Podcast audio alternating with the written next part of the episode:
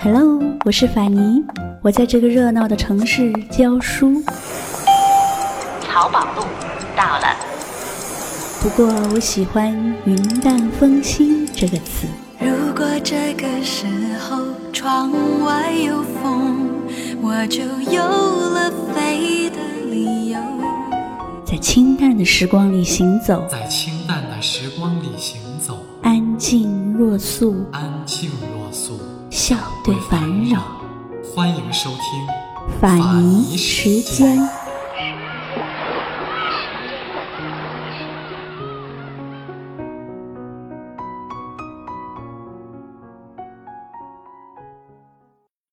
不是所有的天才都命薄，比如毕加索；也不是所有的天才都让他的后人享受他巨额遗产的同时，又不愿意再提起他。带走伤感，带不走哭得转红了的灯，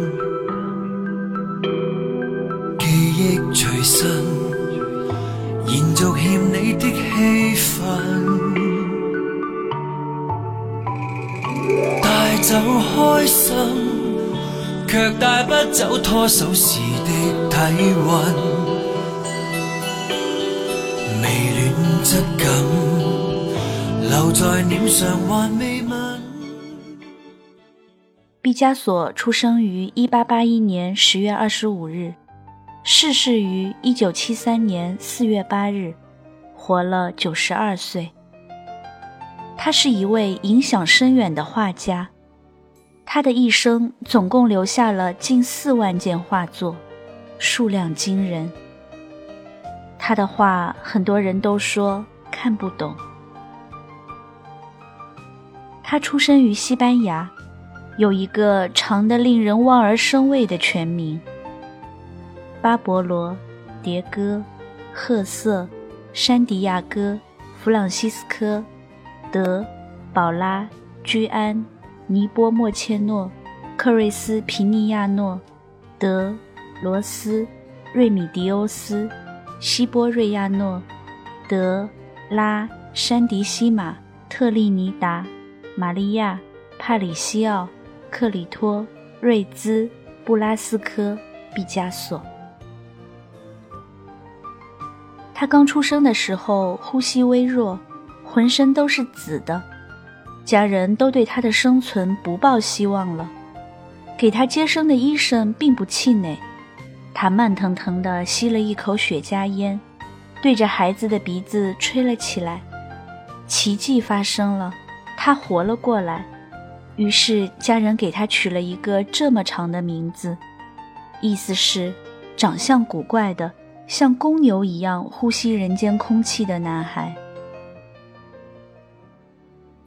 小时候，毕加索的家正对着一个小广场，广场边上种满了梧桐树，许多鸽子在广场安了家。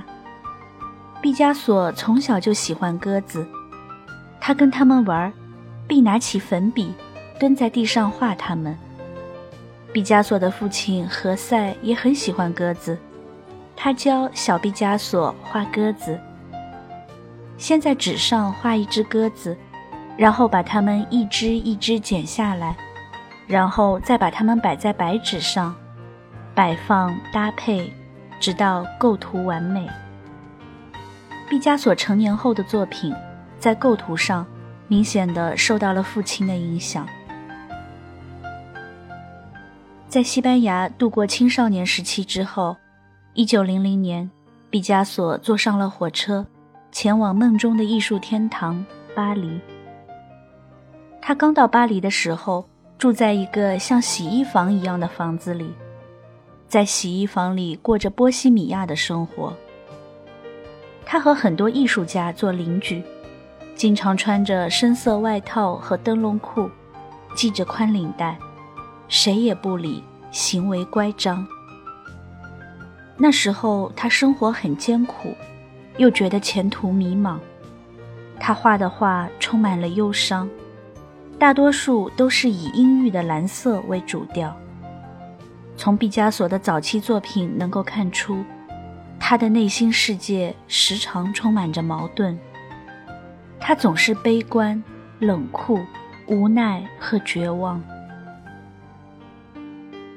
一九零三年的冬天异常寒冷，寄居在朋友家的毕加索连取暖的钱都没有。为了御寒，他不得不烧画取暖。一张张素描和水彩画被火舌舔舐，也强烈灼烧着他的自信。要知道，就在同一天的早晨，他因为狂傲，还拒绝给一个艺术经纪人开门。一九零六年，毕加索通过作家斯坦因认识了画家马蒂斯。斯坦因之所以要介绍他们认识，是因为他们都有着一种属于天才的雄性气质。但是他们又有性格上的差异，马蒂斯比较深沉，而毕加索充满激情。那个时候，马蒂斯已经很有名了，混迹上流社会。收入不菲，但是毕加索还默默无闻。他回忆说，跟马蒂斯相处时，马蒂斯总是滔滔不绝，而他只能回应：“哦，哦。”认识马蒂斯是毕加索的幸运，因为他有一天给毕加索看了一个非洲的面具。毕加索被面具里的抽象图案所吸引，那些单纯又不简单的线条打动了他。第二天，马蒂斯走进毕加索的画室，惊讶地发现毕加索一夜未睡，地面上全是画布，画布上画着一个女人的脸，她只有一只眼睛，蓬松的头发，鼻子在嘴里。毕加索的立体派就是这样受非洲面具的影响诞生的。但是，天生狂傲的毕加索并不因此感谢马蒂斯。这两个男人之间有一种怪异的关系，既相互欣赏，又相互嫉妒。毕加索常常处于焦虑之中，所以语出不逊。与我相比。马蒂斯不过是少妇，而马蒂斯则说，让毕加索一举成名的亚威农少女，是对现代艺术的亵渎。但同时，他们又会时不时的相互交换作品，交换的时候还故意不给对方看自己满意的东西，好让对方尽情的奚落一番。晚年的马蒂斯不幸得了十二指肠肿瘤，他离开巴黎，住到了尼斯，在景色迷人的海边。马蒂斯逐渐半身不遂，毕加索时常坐火车去看他。为了让马蒂斯高兴，去看望马蒂斯的时候，他故意让自己的女友穿上了马蒂斯喜欢的颜色的裙子。这个举动果然让马蒂斯很高兴，他主动提出给毕加索的女友画一幅肖像画。谁知道他的建议又让毕加索不高兴了。毕加索直截了当地说：“你太过分了，我们来看望你，你却要给我的女友画画。你想我来这里是跑来给你的女朋友画画的吗？”虽然老是拌嘴。但是毕加索走的时候，马蒂斯依然很不舍。你们应该常来，我们应该多聊天。如果有一天我们俩有一个死了，有些话我们就再也没法跟人说了。毕加索黯然转身。不久以后传来马蒂斯去世的消息，毕加索在房间里。任凭电话响个不停，他没有接马蒂斯女儿报丧的电话，他也没有出席马蒂斯的葬礼。就在人们议论他薄情的时候他用马蒂斯爱用的色彩改画了一幅名作阿尔及尔的女人。他用他自己的方式纪念他们近半个世纪的友谊。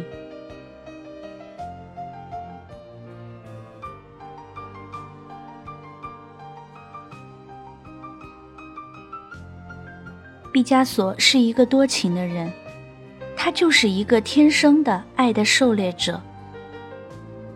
毕加索每遇见一个女人，他的画风就会发生一次改变。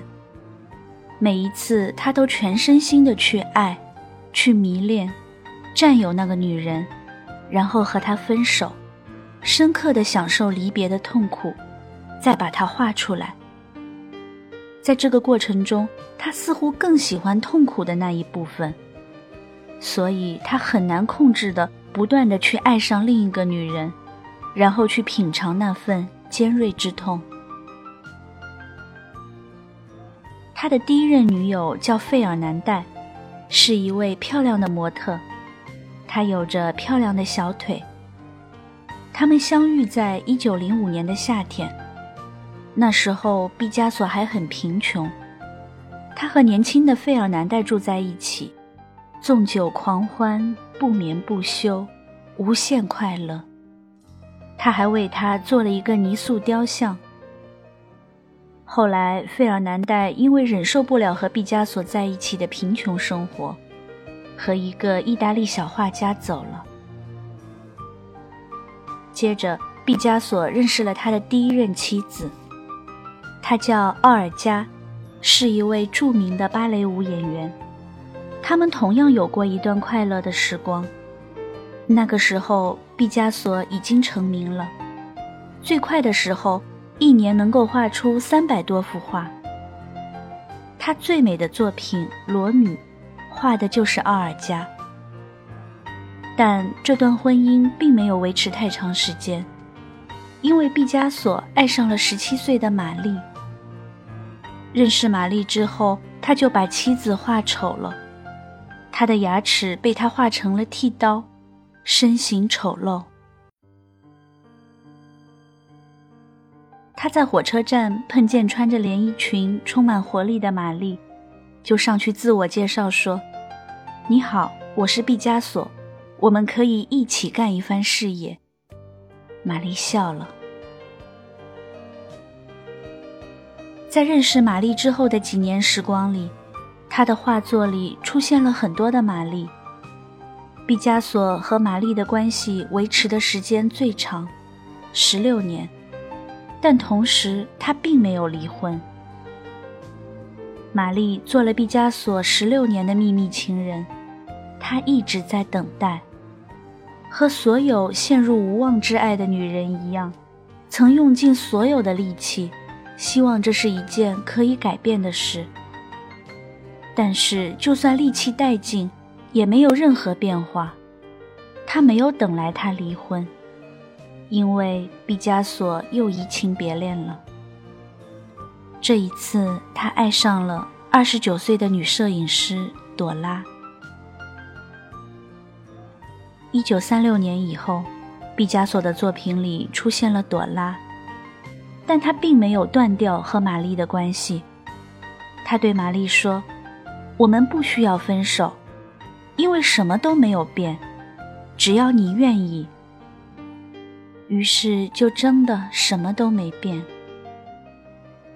一九三七年，他甚至为他们各画了一幅肖像画。他们在画里摆出了同样的姿势。愤怒的玛丽闯进了毕加索的画室，朵拉刚好在。两个女人在毕加索面前大打出手。毕加索开始殴打朵拉，打得她躺在地板上，不省人事。他是无情的。六十二岁的时候，毕加索遇见了二十二岁的女孩弗朗西斯。弗朗西斯也是一个画家，他们在一起生活了将近十年，并生下了一双子女。一九五三年，弗朗西斯因为对这样的生活感到了厌倦。于是，带着孩子离开了毕加索。她是他一生中唯一将他抛弃的女人。走之前，毕加索对他大吼：“没有人会离开我这样的男人。”但是，弗朗西斯还是义无反顾地走了。后来，弗朗西斯写了一本书《我与毕加索的生活》。这本书无所不写，甚至涉及性体验。这本书里，他还称毕加索是强悍的怪物。该书出版之后，毕加索非常愤怒，他向法院申请查禁这本书，但遭到了拒绝。从此，他拒绝再见他和他们的孩子，直到去世。他都不肯再见他们一面。在弗朗西斯的书里，他这样写：“和他在一起太好了，生活像烟花一样绚烂。他拥有无与伦比的创造力，他充满智慧，魅力无穷。只要他愿意，他能让石头起舞。”但同时，他也很粗暴、残忍、冷酷无情，无论是对自己还是对别人。他以为自己是上帝，可他不是，这令他烦恼。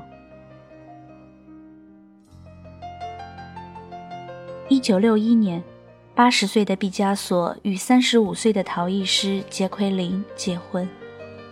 他的一生就结过这两次婚。他有过很多很多的情人、学生、画家、摄影师、模特、有夫之妇。他给他们画画，就是引诱他们的最好方式。但是没有一个女人从他那里带走过一张画。有些女人给他生了孩子。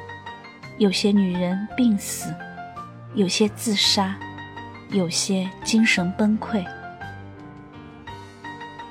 一九七三年四月八日上午，毕加索走完了九十二年的人生。他死后，一九七七年十月二十日，十七岁就认识他的玛丽，选择在他们相识的纪念日这天自杀。一九八六年十月十五日，他的第二任妻子杰奎琳自杀。他的一个孙子后来也选择了自杀。他的其他孙子孙女很少告诉外人自己是毕加索的后人。只有一个孙子常年在全世界为他举行画展，但从不接受采访。如果有记者非要问起，他只说一句话：“我不想提他。”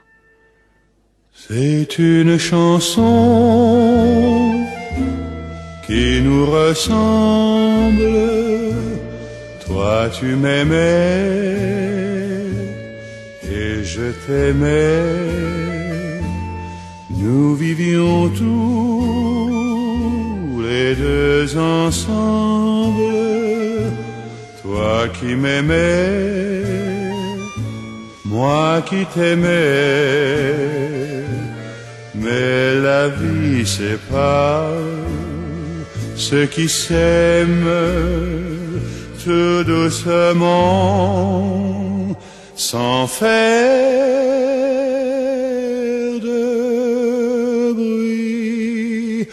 et la mer efface sur le sable les pas des amants désunis.